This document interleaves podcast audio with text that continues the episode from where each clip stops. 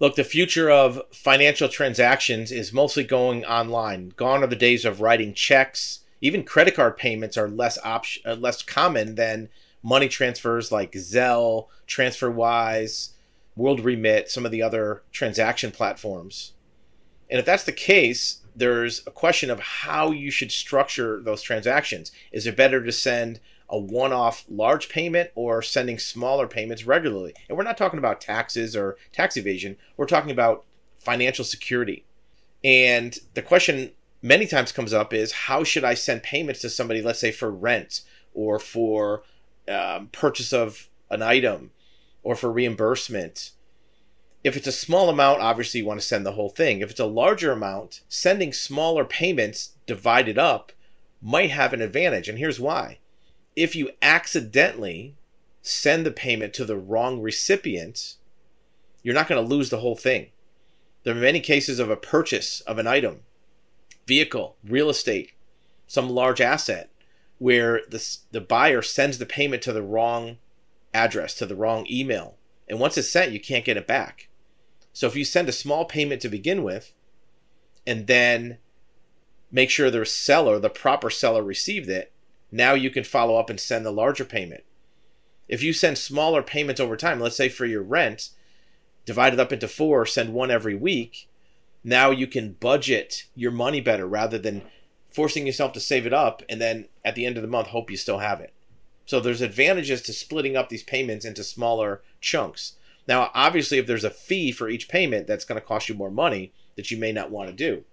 So check with your payment platform that you use to see, first of all, what safety and security measures they have for your payments.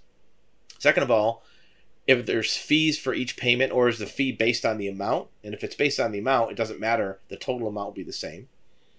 And also, what does your seller or recipient prefer? Maybe they have to pay a fee every time they receive money. But transferring funds using these fintech platforms, these electronic platforms, is the wave of the future. But it removes some of the protections you have by using a credit card. Look, the credit card industry has payment protection, disputes, chargebacks that you can re- get payments returned if you sent them incorrectly sending a wire transfer or money transfer through one of these platforms may not have the same protections. So you want to look at the contract that you have with your provider to know what protections you have. Also, if you're sending through different currencies to different parts of the world, how do they figure the exchange rate? Because the exchange rate might make a difference to you and to your recipient of what net money they receive. And even splitting up the payments might be good for the recipient for their budget rather than waiting till the end of the month to get their reimbursement for whatever you're sending to them, rent or food or whatever it is. Having those payments come in throughout the month every week might be also beneficial to them. If it's inconvenient, you might be able to set up an automatic transfer, and that could be something that makes it even more convenient. According to this article from World Remit, they have options for both. And so your platform may also have both of those options available to you. The most important thing is making sure that it's not going to create any unintentional consequences, more fees, more inconvenience. The safety aspect is important. We get a lot of inquiries from people who have had money sent to the wrong place and you can't get it back most of the time if you accidentally did a typo on the email address or the cell phone number.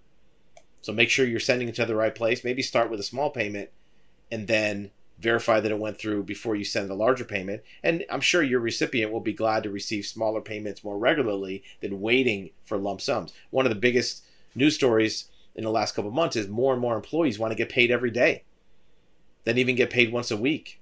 So it proves the point that people like to have their money on a more regular basis rather than building up a lump sum and then getting it all at once at the end of a week or end of the month.